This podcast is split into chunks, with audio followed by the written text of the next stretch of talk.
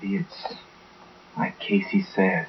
Fella ain't got a soul of his own, just a little piece of a big soul. The one big soul that belongs to everybody. Then, Then what, Doc? then it don't matter. I'll be all around in the dark. I'll be everywhere. Wherever you can look. Wherever there's a cop beating up a guy. I'll be there. I'll be in the way kids laugh when they're hungry and they know supper's ready. And when the people are eating the stuff they raise and living in the houses they build, I'll be there too. I don't understand it, Doc. Me neither, Ma, but just something I've been thinking about.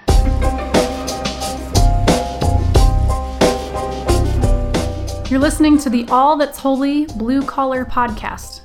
Thought provoking interviews with interesting guests and commentary on everything from sports to gardening, from good food with close friends to great music and movies. Provided by your hosts, Justin Ackerman, the millennial, Cody Stoffer, the reluctant Gen Xer, and Craig Morton, the token baby boomer. These guys are allergic to big words, but not to big ideas. Profound things will be said, but they will be entirely by accident.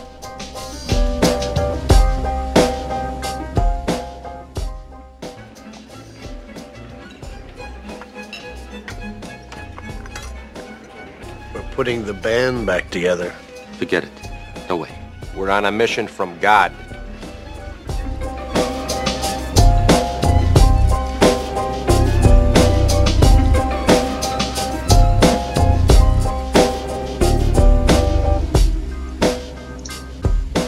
Hey there, you wonderful, lovable numbskulls. How are ya? Justin Berber. You know, I really late there. Hello, you. Yeah. Yeah. I was gonna think of something. I was, oh, I'm overjoyed in the moment, so I'm just, uh, yeah, words had to spew out of me at the moment. I'm down, uh, near my house in southeast Boise right now. Um, it's snowing. It's just coming down here right now. The streets are covered in snow and it, it looks absolutely beautiful. I can't get over how amazing it looks out Lis- here right now. I listen to this guy. absolutely love it. I do, I do love the, I do love the look. And here's what's even better: we have a neighbor with his own snowplow who drives through the subdivision. That's pretty awesome. I'm sure you love that. Yeah. That's just awesome. That is awesome. awesome of him. That is awesome of him. You're right. All right then, let's do it. It's time to catch up, guys. So Ready, break. here we go. One, two, Actually, three. And all what do we, Break. Just so what you do we yell when we say break? I mean, Uh, go team. Hmm. let's let's say one, two, three. Don't stink. yeah. All right, ready? Hands all in. Or or don't suck. Yeah. One, two, three. don't suck. Don't suck. Don't suck. All right. Let's get it on on time. All right. All right. All right. Just so you know, all that's going into the recording. So. Sounds good. Okay. All right. So yeah. So here we are, guys. Uh, when this comes out, it's going to be 2017. First of all, let that sink in. 2017. That's It will be a whole new Big. world. Yep. insane. 2017. So we're gonna say for our episode, we're gonna say some goodbyes to 2016 and good riddance to 2016. And Oh, yes. hello to 2017. So let's take a time to review 2016. What, when you guys think of 2016, what comes to mind? A lot of dead celebrities. A lot of dead people. Oh man. Yeah. Started with A lot uh, of dead. who did it start with? David Bowie, or was that? David Bowie was the That's first one, one. and then Alan Rickman followed. Yeah, Alan Rickman, and uh, Reese. Uh, who The- else? Who else have we missed? Abe Vigoda. Abe Oh, Vigoda yeah. went shortly thereafter, Abe which Vigoda. was really sad. Yep. And then uh, Prince was shortly after That that, is as right. well. Prince. Yes. Oh man. Then at that point, I kind of lost track of everyone. There's just so many. It was it was weird how many famous people died this year. I couldn't believe it. Well, they got to do it sometime. yeah. yeah, I mean, all chose this Of a- year. Out of all the years, I guess 20. It just it seemed appropriate. 2016 was the year. yeah, I Yeah. think I think I think the one that kind of capped it, I think, in a lot of ways, was Leonard Cohen. Ah, Leonard Cohen. Leonard I mean, it Cohen. was- yep. It was at a kind of a culturally sensitive period of time, and it was interesting. Uh, Okay, how are you all- ready? Yep. Here's uh, not only member Natalie Cole passed away, Nat King Cole's Natalie. Cole. Yeah. Yeah. John Uh, John Gabor just did. right, Alan Thicke. Alan That's Thicke just right. died. Yep. Just easily. Yep. Uh, oh, Glenn Frey, Eagles guitarist. Yeah. Yeah. Yep. Oh, jeez, man. But Wow. you know, the, the, a lot of celebrities died. Yeah. Uh, a lot of people that nobody knows died too. Jeez, true. Um, Well, and that's Yeah. sad. Yep. But, was but there a higher death here- rate this year than any other year? Like celebrities aside. No, I don't here- know. here's what here's what died this last year. It was it was on it was in its death throes. But here's what died. Yeah. Uh, truth. Truth. Truth. Yeah. Truth Yeah. is dead. The internet. The internet killed it. Yeah. Is it true that you think that uh, really did happen this year, or I mean, it's been you know, I mean, as this always happens? Oh, I think it's, It's al- I been think it's always happening. been happening. Yeah. But, But 2016 was like a marquee year. But- oh, it was. It was. Oh, it yeah, was like it was like the wave finally crested. You know, and and uh, it was there. It was like the year where we were like, okay, we're not even going to pretend anymore. Yeah. That, we're- that we care about truth. But I, I, so I don't know how you have a funeral for truth. Um, If we could take a moment, everybody, a moment of silence for truth. Okay, that's good. All right. good. Don't say anything honest in that time. No. so here, here's what I, here's what I predict though for 2017. All right, let's hear it. What is going to happen in 2017? Truth is going to make a comeback. Come back. Woo! And how? Wait, how was it? How? Oh, maybe uh, in um, reaction. You're saying to I, I think so. I think there's gonna I think there's gonna be a pendulum swing, or at least the beginning of that swing. okay. What will that look like? People will stop posting lies. No, no, people are gonna keep posting lies, Okay. but I think people are gonna start calling people online. More on calling lies. out. More calling out. Okay. So one one of the most uh, encouraging conversations I've had w- is with a friend who is uh, diametrically opposed to me on pol- political issues, Yeah. and he and I were both completely wrong about the the election. I mean, like everybody else. Everybody, right?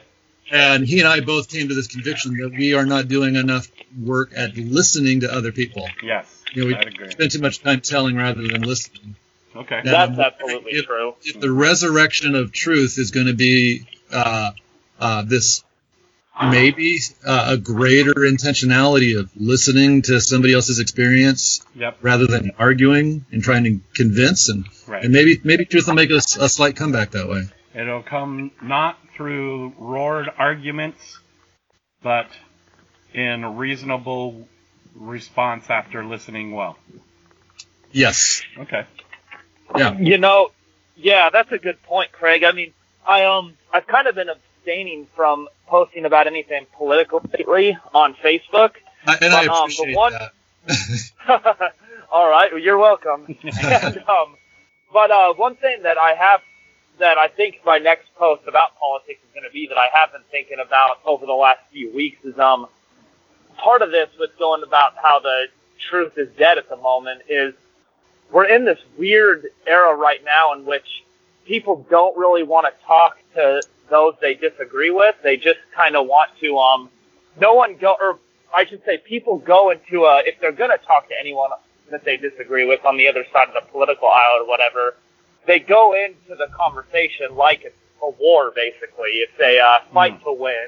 Yeah. And um people don't want to the thing that I think is weird and I've I've seen this on both sides of the political aisle is that when when two people who start off on opposite ends of an issue start coming together and finding common ground in their thinking, a lot of times those on the same political aisle or on one side of the political aisle will view that as a failed conversation, which is so weird because that should be the that should be the uh, the criteria for a successful conversation is when people have a meeting of the minds and they start to uh, they start to come together on things. Even if their conclusion is wrong, once they're on the same page, it makes it more likely that they're going to find the right way because there's no ego or um, you know, or that desire to prove that you're right getting in the way. You know, you're you're in it together, and so that's uh, that's something that I've really noticed is that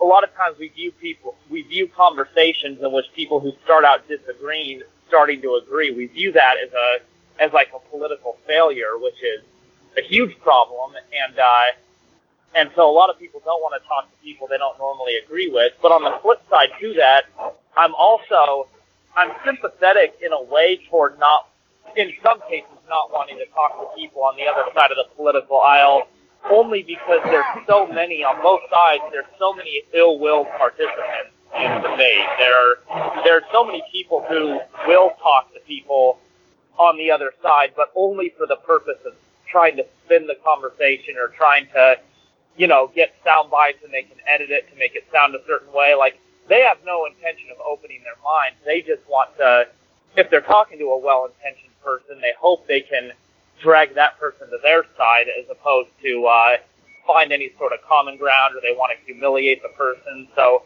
I also understand that there are so many ill-willed participants out there, and that kind of goes back full circle to this idea of truth and everything. That there's Yeah.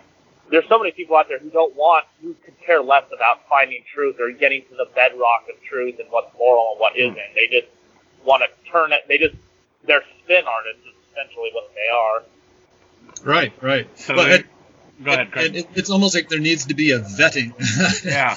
To- yes, yes, who, exactly. who are safe listening partners? Right. So uh, Yeah. I, that's exactly what I was going to say. Uh, The old phrase, uh, as uh, wise as serpents, you need to be when it comes to Yeah. your conversations. You know, discern, discern who's safe, and then when you do find that safe, be then as gentle as a dove, or whatever. You know, however it goes, as peaceful as a Right, dove. right. Yep. But the um, one of the one of the projects that I'm I'm really hoping and praying for right now. I talked to the manager at a local pub of uh, creating a a monthly community conversation time at the pub. Awesome. Where, uh, for instance, I don't know if you're familiar with the documentary Thirteenth about um, Uh-uh. oh, a powerful powerful documentary on on Netflix. What's it called again? Thirteenth. Thirteenth About the Thirteenth 13th, Amendment. like- And it's about the Oh, 13th okay. Amendment. And this clause in And the hold on, 13th refresh us. What's the refresh us? What's the Thirteenth Amendment?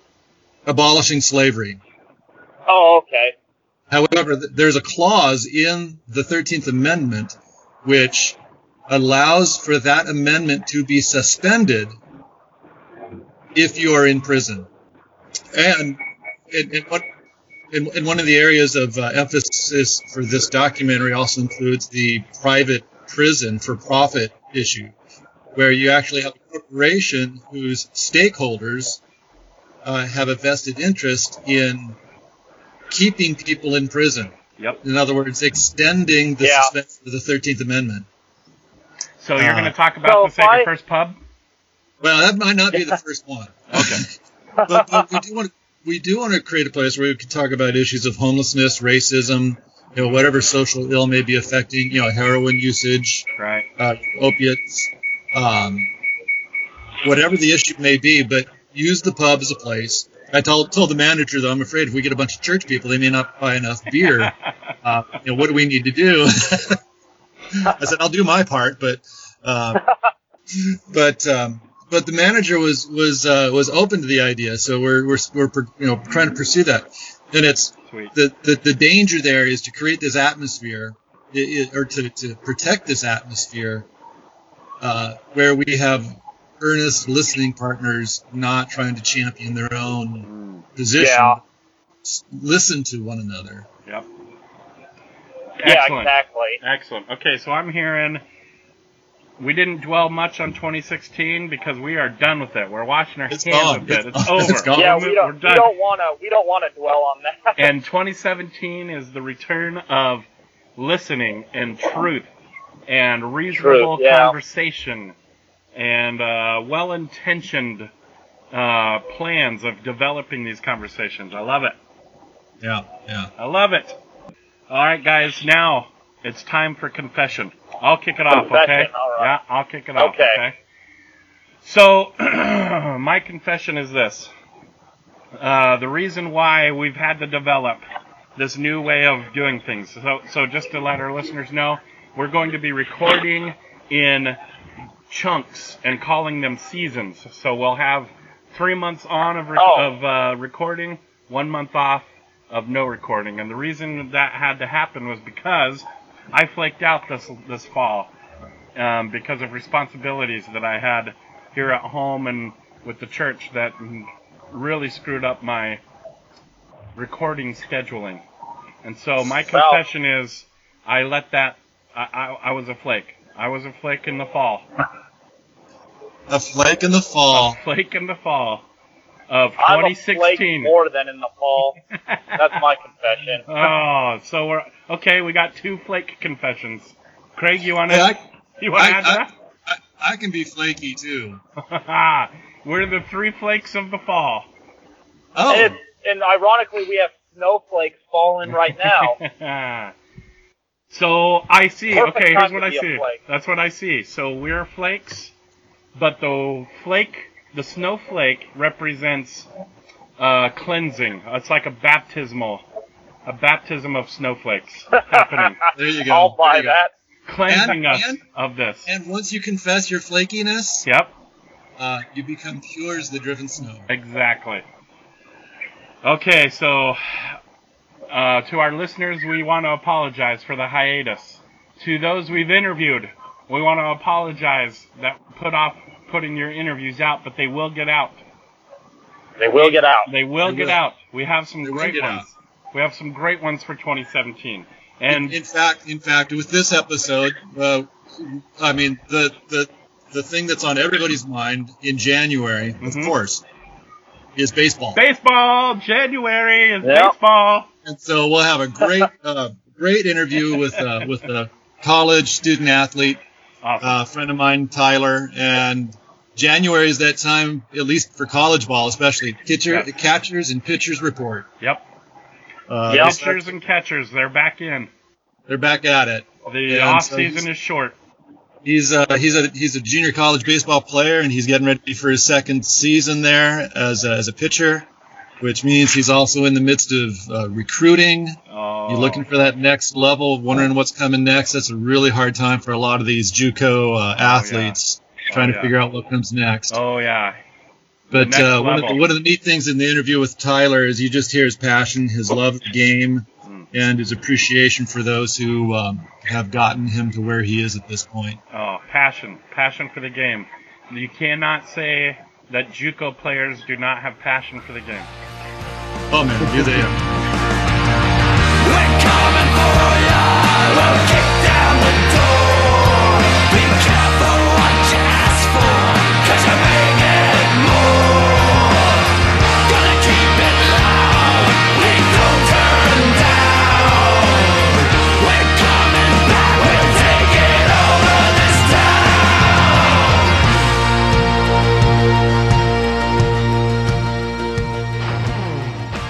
Hey, this is uh, the All That's Holy Blue Collar podcast, and this is Craig, and I'm going to be talking with uh, a college student athlete, a, a young man who I've known for at least a dozen years, and uh, for for a good part of tho- those years, uh, he and his family were kind of part of our family. We spent time uh, during football season and during baseball season, probably together almost 10 months out of the year. And it's been really fun to watch uh, Tyler Winkler grow up, uh, become a young man, and keep his passion for sports uh, and, and excellence uh, right up front. And so now he's a college athlete. And uh, we're going to talk with Tyler today a little bit about what it means to be a, a college student athlete and uh, how he got there and, and what the future looks like. So good to good to talk with you, Tyler. Good to talk to you too. It's always nice to, to talk to you, for sure. Yeah, had had you had you stopped and thought about how long our families have known each other? How long I've known you?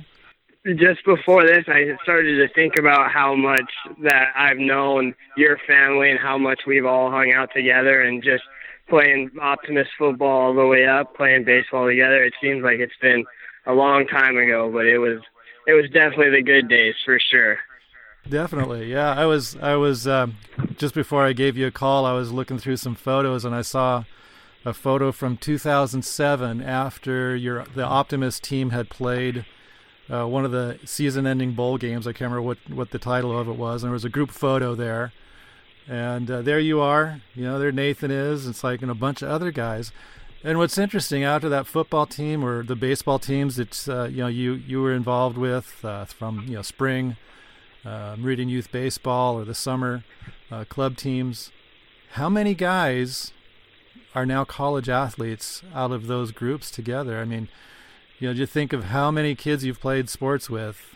How many are still playing?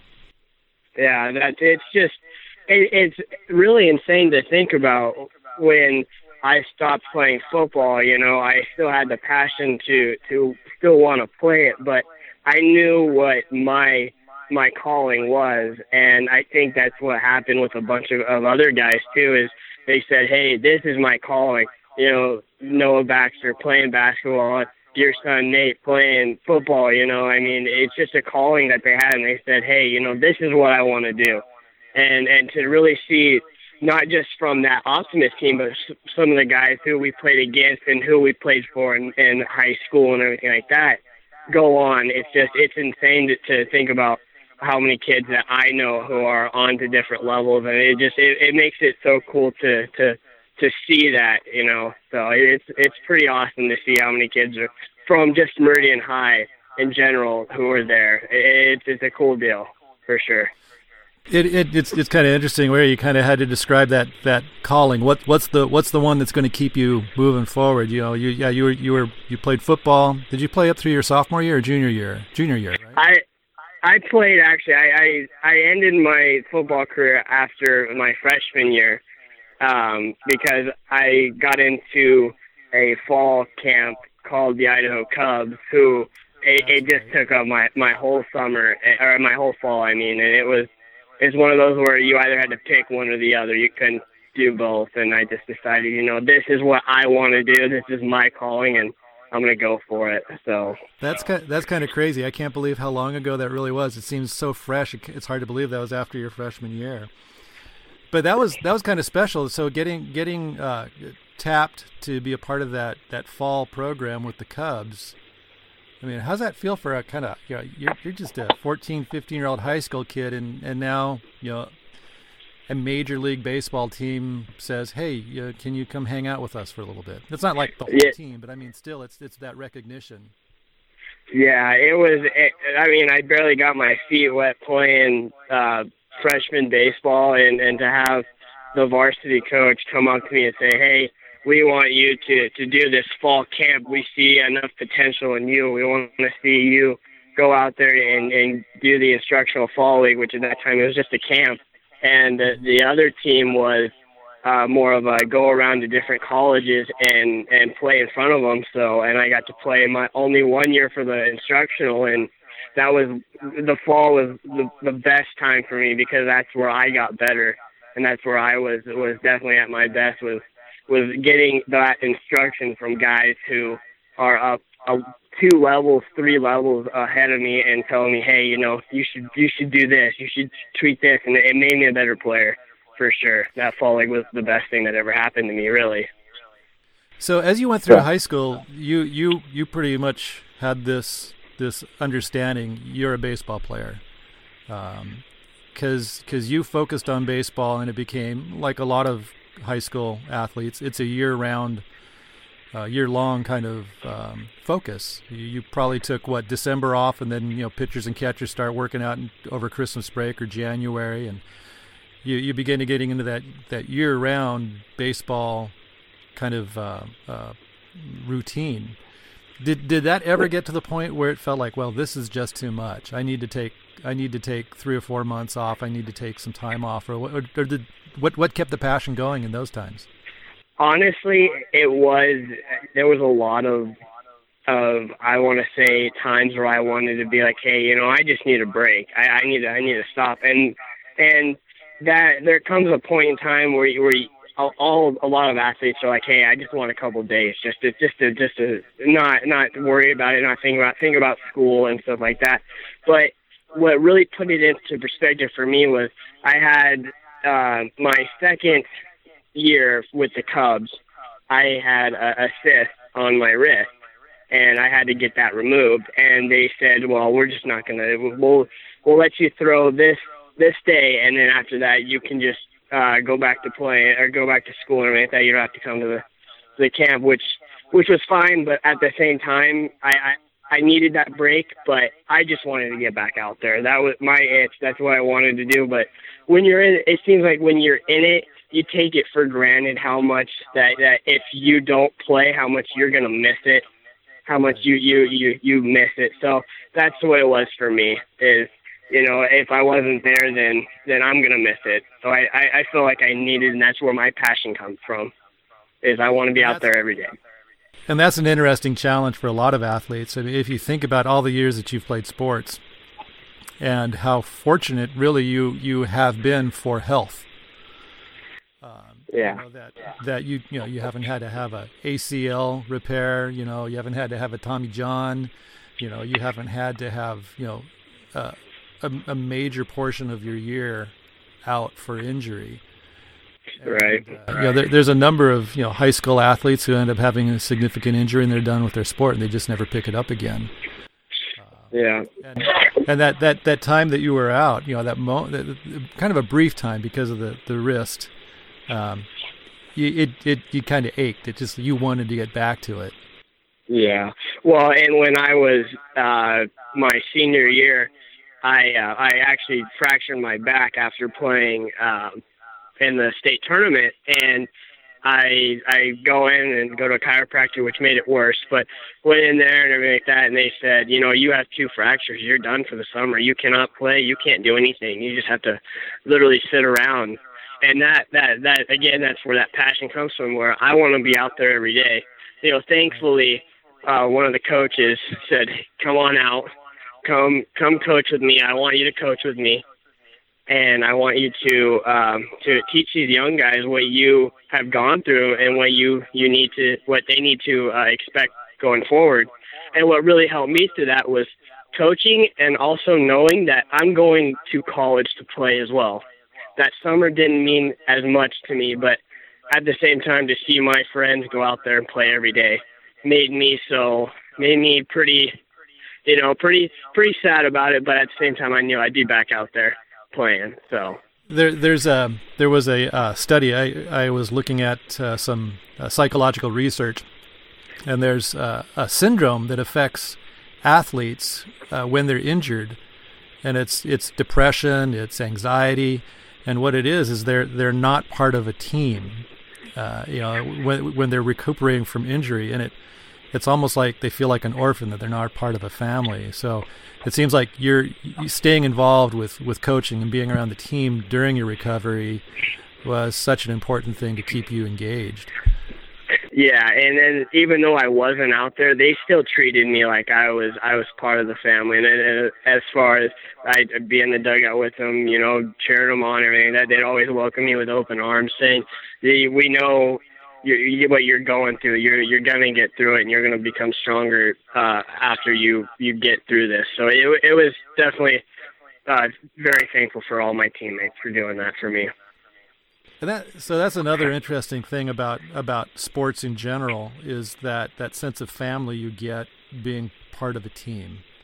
Um, the the your graduating year two, 2015 that group of guys I mean the group of guys that I had known I mean, you guys, a lot of you played baseball together. By that point, almost ten years together. You know, you'd been together for a long time, and uh, it was seemed like a really strong, tight knit group. What's it like to to leave that and then go to college and have to form a whole new set of relationships? Hey, you got to grow up really, really quickly when you come to college because you don't have your friends there. You know, my my best friends are at a rival community college, and you know, it, it takes every day for me not to call them up and say, "Hey, how's it going?" You know, but at the same time, I know I'm at my school. I'm at Big Bend Community College. These are my brothers now. These are who I need to to huddle around and, and get them on the same page as me, saying, "Hey, you know, we're in this together." It, it is definitely a challenge after the first three first month. You know, like I just met these guys three weeks ago, and we're still trying to get to know each other, but every day we're taking that step towards becoming a family. Don't don't you have Lonnie there with you? Yes, we I have Lonnie and um, couple Seth Reisbeck from um, from Rocky. From Rocky. Yeah, Augie Francis from from Mountain View. I mean, I, we've got guys from the valley who who've been there. So now that second year rolls around, you know what to expect because the sophomores before you set a high standard, and you got to meet that standard. So that's where that that that sort of family comes in. Is that's what their standard was. This is where we need to get to as well. So going going to college. Uh, so la- last year was your first year of college baseball. Mm-hmm. And, uh, baseball begins basically when school starts, right? I mean, August, September. Yep. You're already yep. gearing up for the spring. Yep. Oh yeah. We first day of, of school we started. What's it like to to uh, it, how how different is it between high school? Hey, school's done. We'll just you know practice for an hour and a half and then we go home. What's the difference between college and uh, high school? What's what was what was the, the big changes you had to do? The big change was, which for me, I mean, it wasn't that huge of a change. Like the winter was, but the fall was was you know you're you're playing, you're going six days a week, two two to three hours a day, just working as as hard as you can, as intense as you can, and then once that Saturday rolls around, you're playing fall games, which that's what I did with the Cubs. I didn't, we did never practice, but we played on every Saturday somewhere. But we're practicing six days a week and just going nonstop, just get trying to get better. And going forward into the spring, we want to have that that that that chemistry together, that familyness that we talked about together into the, the winter, and then that carries over into the spring the the biggest thing is the, the the time that you have to put into the program to get better every day. That's the biggest thing.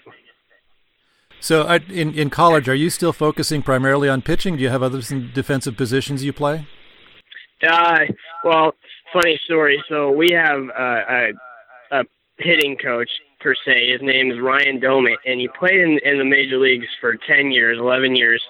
Um, played with the Twins, Braves, and and Pirates, and uh, he was taking uh, BP with one of my other coaches, and I see them over there. I was over at a softball game watching the, the softball team play, and I go up there and I say, "Hey, do you mind if I get a couple hats?" And uh, they're like, "Yeah, sure." So I get in there, and and uh, the major league Ryan Doumit says, "Wow, Wink, you got a pretty good swing. You, ever thought about swinging around here?" I was like, "Well, you know, I mean." I am a pitcher, but if you want me to hit, I'll do it. So they said they said yeah sure. So last year I got to hit a little bit in practice and everything like that, and they said they might fit me in this year. But honestly, what I should probably focus on more is my pitching. That's what got me here, and that's what I what I need to focus on. But it's definitely kind of reassuring just have somebody say, "Hey, you got a pretty good swing." So that's cool. That's good to know. Yeah, yeah. In case you get picked up by the National League, you can you can go ahead and keep swinging. Exactly. Somebody picks me up from the National League. That'd be that. You know, I already got one of the qualities down that a pitcher needs to have in the National League for sure. That's right. That way you can go seven innings without without having to get pulled. So. yeah, that's right. Exactly. So um, you, you, you mentioned your coaches. Uh, you, so you have one who's from who's had major league experience. What's what's the what would you say is one of the big aha moments or the big surprises or the really special kind of advantage you get with the college coach as opposed to what what your high school coaches? Not, nothing against the high school uh, coaches, but what's the different level like? That you become more of a of a a family. Like it, it's you're out there six days a week. You know everything about your coaches. Really, like uh, one of my, my pitching coach just went hunting. I said, "Did you get anything?" and everything like that. He he loves to talk to you about about his his time outside of, of practice and everything like that as well. And and you know what what they expect from you, but you also know who they are as a person, not as much as a as a, a coach. And like when they recruited me in, um, the head coach, his name is, is Pete Doumit. Um, that's Ryan's uh, dad. He he says you know, we're we're like a family here, blah blah blah. But also they said they said I'm like the uh the grandpa of the the family of, of this this whole family this this team. He goes, then the pitching coach Craig Carter is going to be the dad, and JMO Jameson Lang, he's our hitting coach, is going to be your big brother basically. So you basically have three lines here that if you need to talk to any of us about anything, go ahead, you know. And that's one of the things that really stood out to me was okay, it is more family oriented and it is more of about each other and and who we are as a person, not just as a college baseball player. One of the things that I've heard from a lot of college coaches, uh, just from our own interactions and conversations uh, with Nathan, is college coaches tend to think of themselves a lot in, in that kind of role. That you know they're they're not there just to help you play the sport, but they're there to develop you know young men and women into better uh, you know men and women. It's it's the whole the whole person, the whole relationship, which is really different uh, than, than yeah, in high school. Yeah. Yeah, that that's what it is. And they just they come up to me now and if there's a kid that comes in, they say, Hey, is there anybody from the, the Treasure Valley you're thinking of? And I'm like, Oh yeah, well this guy right here, this so and so he's a pretty good player. They said, Well, we didn't ask if he was a pretty good player. We asked who he was as a person before he is as a player. So that's the thing that, that really drawed me in is they asked me, what are you like as a as a player or as a as a person? And it kind of caught me off guard because you know it, it's it's like oh you wanted to know about that. I thought we were here for baseball but at the same time it showed me and my family that okay they're just not here just to know who we are as a player. They're they're here to know about us as a person as well.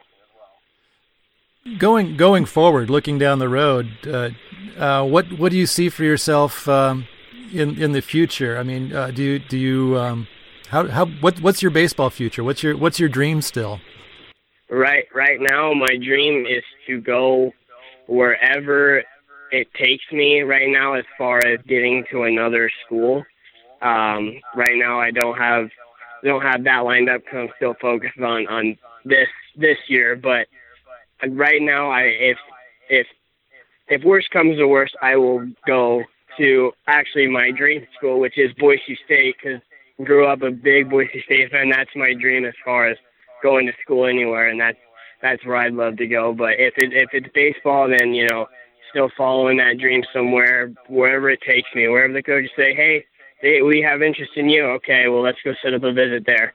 If I like it, then you know I'll be there. But you know, I, nothing set in stone as far as as what I want to do. But the dream right now is to to play another two more years and see what happens after that. Now, is the program you're in, is it like a JUCO program, two years, and then you go to another school, kind of like the junior college, junior college program? Yes, yeah, it's it's two years, and then and then get your associates, and then you're you go to a, a four year if, if they want you, and if they if they do, then you're playing another two years. So. Or, or you could just put yourself up for the draft and enter into the the minor leagues somewhere, or go straight to the majors, right? Yeah, exactly. That that you know that's another dream as well. That's definitely another dream. So. So but. look at looking down the road a long ways. Uh, you, I mean, you've been in you've been in sports most of your life. Um, mm-hmm. What what do you think? What do you think? What do you think you're going to be doing when you're 40 years old? What what what will you will you be a fan or will you be involved somehow with sports? You know, you know my dad, and my dad was was one of the he was a guy that had that showed a lot of character when he was coaching and everything like that. And then when he coached me all the way up to I was 14 years old, and and he's he's the best coach that I've ever had. Not just because he's my dad, but just because he taught me everything I knew before I got into any higher levels, and he made me work hard and and I, I everybody says, well, you're the coach's son and everything like that. You get pushed harder. Well, honestly, yeah, I got pushed harder because I knew I had to be just as good, uh, better than what my dad wants me to be. And you know, and and that's what I want to do for my kids if I have kids. I want to put them through a sport if they want to do it and say, okay, I'll coach you like in baseball if they want to play baseball, I'll definitely teach them. But if they still want to play, I'll definitely teach them, and I'll, I will be coaching. I won't I I don't think I could sit on the sidelines and just watch. I, I'd have to definitely coach for sure. It, it, there, So- there is something about uh, spending your, your life as an athlete uh, when you're no longer playing. You, it's coaching just seems like a natural shift to make. Yeah. And uh, I- I haven't been I haven't been able to get out of coaching. I just that's too much fun. It is, and even for me, you know, I'm I'm coaching. You know, I'm coaching coaching my team right now. I'm telling them this is what we did last year. You know, and this is what we well what we expect out of you. This is what the coach expect out of you. We'll teach you how to do that and everything like that. So it's it's a nice it's a nice way uh, of helping us. Uh, my our head coach here says, you know, you guys are going to be head coaches one day, whether you think you are or not and it really put us into it put it into perspective. He's like, you're going to teach one of these guys something that they didn't know, and then they're going to teach other guys. So it it puts it into perspective for sure. For sure, Definitely does. You know, one of the one of the other things that's amazing is you think of all the. Um, I, I, don't even remember the numbers, but millions of kids uh, are involved with with organized sports up through up until high school, and after high school that number drops. You know, more than half. Uh, and after high school, I think it's only maybe ten percent or even fewer go from high school sports to college sports. Uh, you, you you end up becoming part of a, a select group of the American population. The fact that you're even playing a college sport, um, it's it's not so much like a privileged oh you're special, but it's it's you've you've got this opportunity that a lot of others don't have. Um, how does it how does it feel to be kind of part of that? I want to say so yeah, kind of a select group. Uh, it's it's it's a it's it's unique.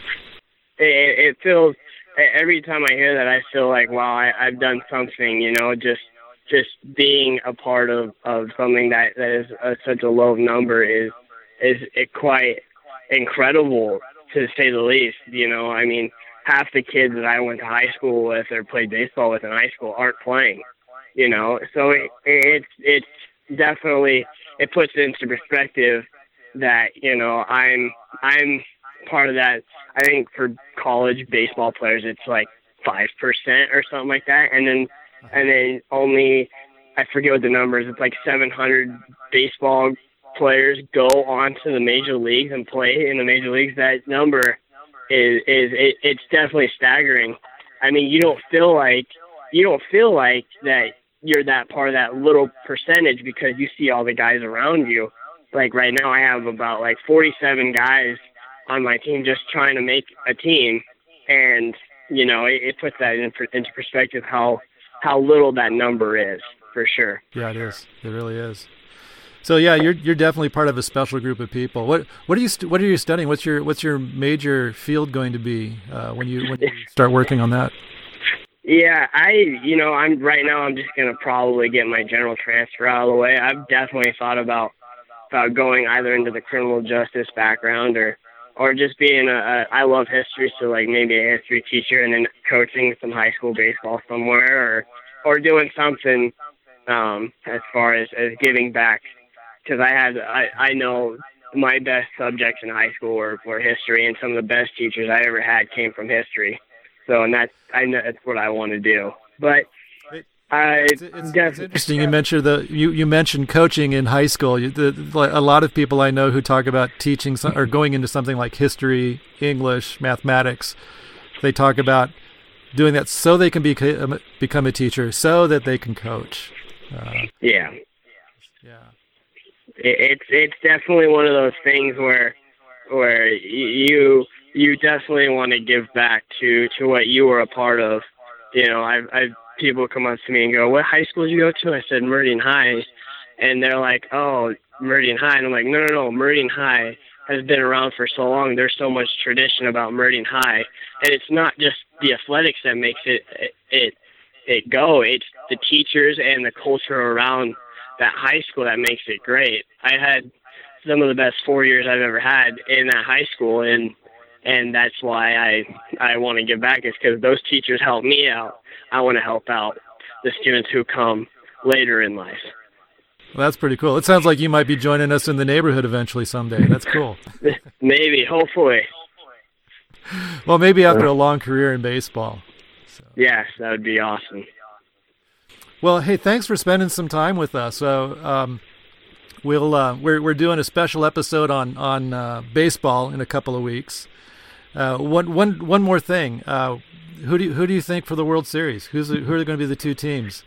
Well, since you know I've seen, I've been watching the games pretty close the past couple of days. I I'm thinking it's going to be the Cubs and Red Sox. I I I really do, and I think the the Cubs are going to beat the Red Sox. But you know, I mean, I my uh, my Seattle Mariners almost made it, but didn't cut, but didn't make it. So I'm just kind of one of those guys who just sits back and watches right now. But definitely Cubs fan because for one, they haven't been there in forever, and they need to get that that curse off of them for sure.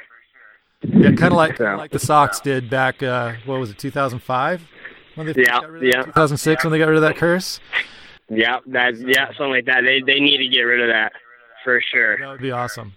Yeah, I, if I had to put money down, I'd be I'd be pulling for the Cubs just because I want them to to get yeah. over that get over that slump. That's a huge yeah. World Series slump. None, none bigger.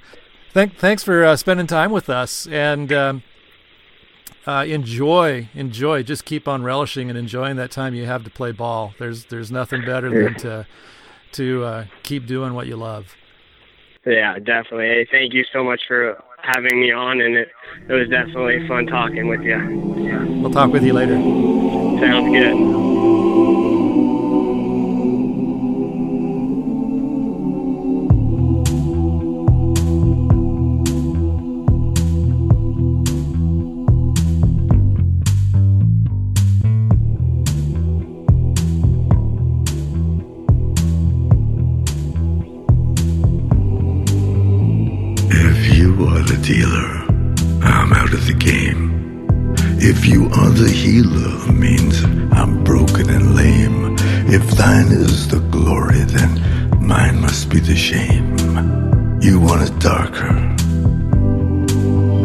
The flame.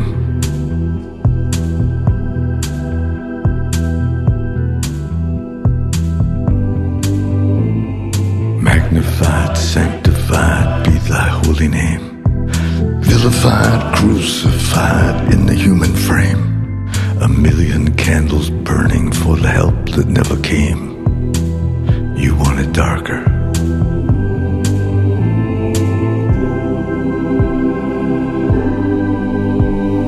Nay, nay, nay, nay. I'm ready, my lord.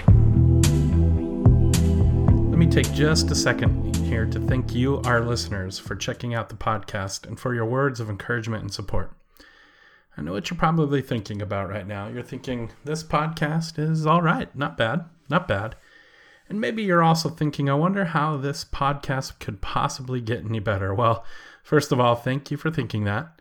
And secondly, oh, it can.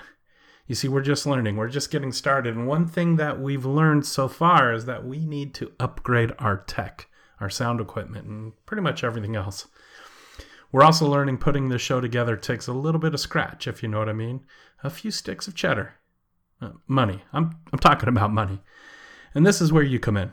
If this podcast is something that you enjoy, something you'd like to see continue, something you'd like to see get better and better, would you please consider donating a little something something? If you're interested, you can find us at www.themissionplace.org slash all that's holy blue collar. Look for the donate button at the bottom of the page. We happen to fall under the auspices of the Mission Place, which is a 501c3 organization that is like a network of guides and teachers for developing gifts for service, a partner for those who are called to service within the church, and basically a, a resource for those who love the church. Through partnerships with multiple organizations, institutions, and churches, the Mission Place brings together gifted individuals to work together for specific projects. Now, all of your donations to help the podcast are tax deductible for this reason, and any extra we receive that does not go directly to the show will be given to the Mission Place and its good cause. There will be further avenues to help us with the podcast coming in the future, like maybe a Patreon page, for example. But in the meantime, we want to thank you again for listening and considering donating to the All That's Holy Blue Collar Podcast.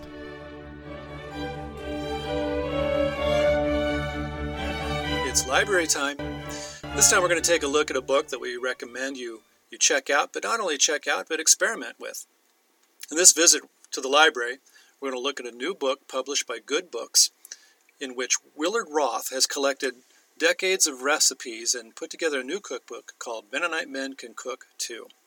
One of the fun things about reviewing a cookbook is that I don't stop to consider the major arguments, surprising themes, and quality editing. I just enjoy the process of making sure that they taste good, and they do. Sweet potato lasagna, hearty polenta florentine, and the favorite so far has been the rhubarb muffins, which I've had to make a couple of times on request. The recipes are divided into courses, beginning with starters, going to the mains, then sides, and sweets. With each section, Roth introduces the section with stories of hospitality and foods from personal travels and relationships from France to Germany, Ghana, Canada, and many more places. A fun section is the chapter on menus that follow a semi-liturgical pattern. Roth provides an Epiphany feast, St. Valentine's dinner, Celtic recipes for St. Patrick's Day, Shrove Tuesday New Orleans supper, Agape Bible Lands breakfast, autumn Thanksgiving meal, and a simple Advent tea. So check out Willard Roth's cookbook, Mennonite Men Can Cook Too, from Good Books. And just in case you misunderstand the title, you don't have to be a Mennonite, and you don't have to be a man. And even if you can't cook, follow Roth's recipes and you will.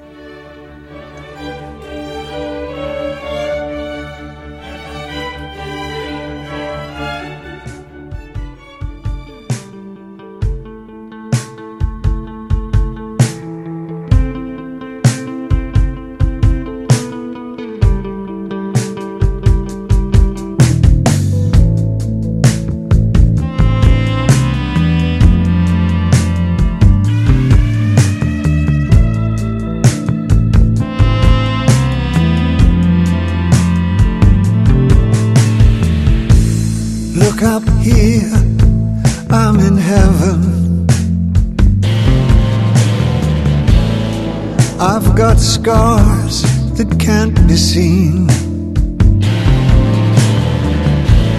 I've got drama, can't be stolen. Everybody knows me now.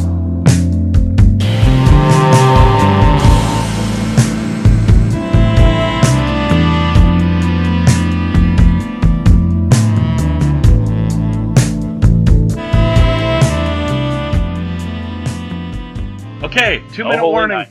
Two minute warning, fellas. Here's my two minute warning question because we'll be in January when this comes out.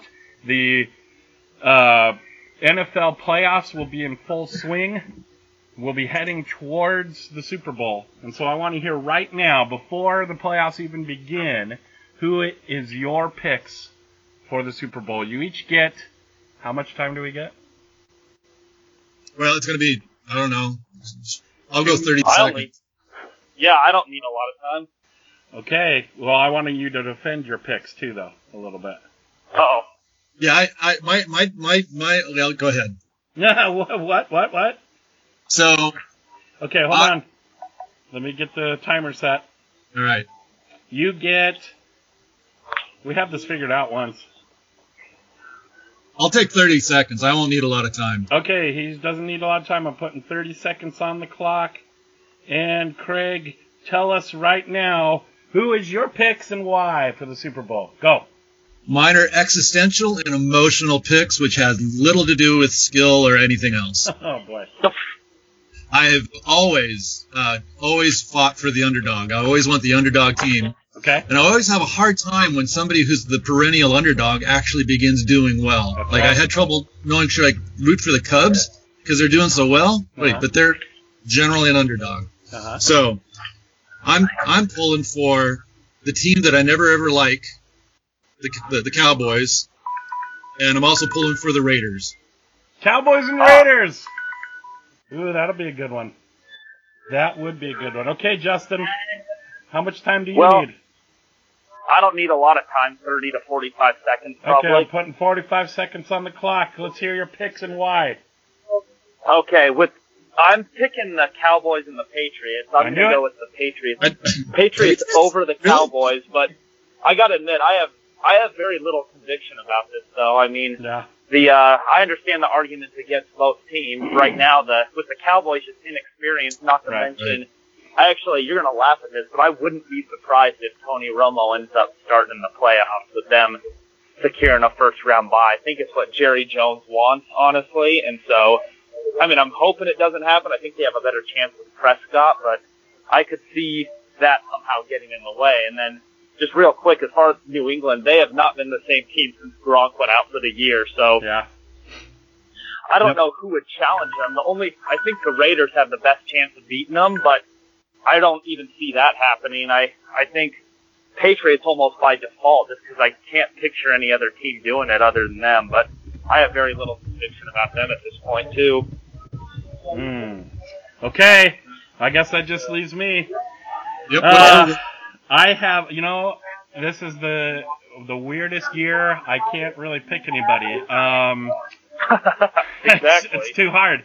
Like, I, of course, as a Cowboys fan, I want to say the Cowboys, but I also realize with, you know, I'm with Justin, the inexperience.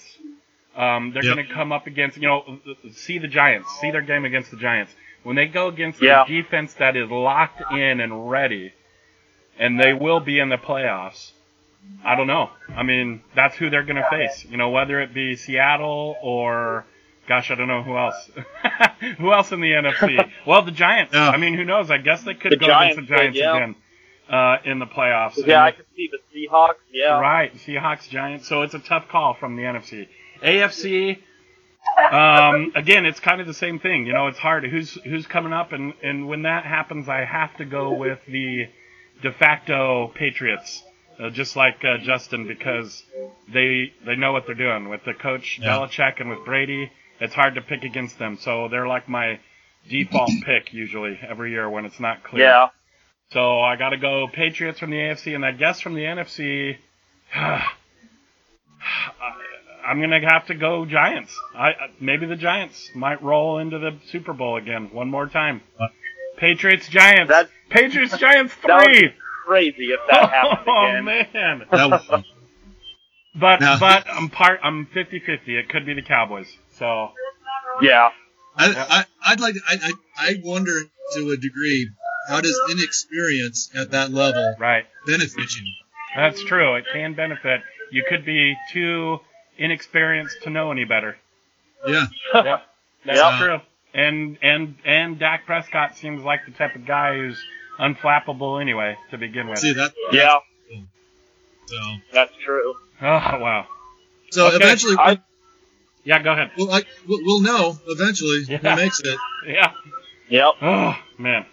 And it's a uh, crazy year. I've crazy been year. saying, I've been saying all year that for me, for the Patriots, I think their biggest threat in the playoffs would be the Broncos and the Ravens, who seem to they do the best against them, but Yeah. it looks like neither of those teams are Oh, going to make Broncos. the playoffs this Yeah. year. So yeah. If they're not, then it's like the Raiders. To me, I just think they win games largely based on ball control. I mean, their defense isn't that great. That just that seems to me like a team that Belichick would just heat up once he gets once he gets looking at the film. The only way I could see them beating the Patriots is if Derek Carr just has an excellent game and Yeah. uh, just blows people away. Just has like a page turning game in which he officially becomes an elite quarterback for the next decade. But other than that, I just I can't pragmatically see them ch- even challenging the Patriots. To be honest, Right. And, one of the places where the Raiders have a lot of lot of uh, help with that is their it.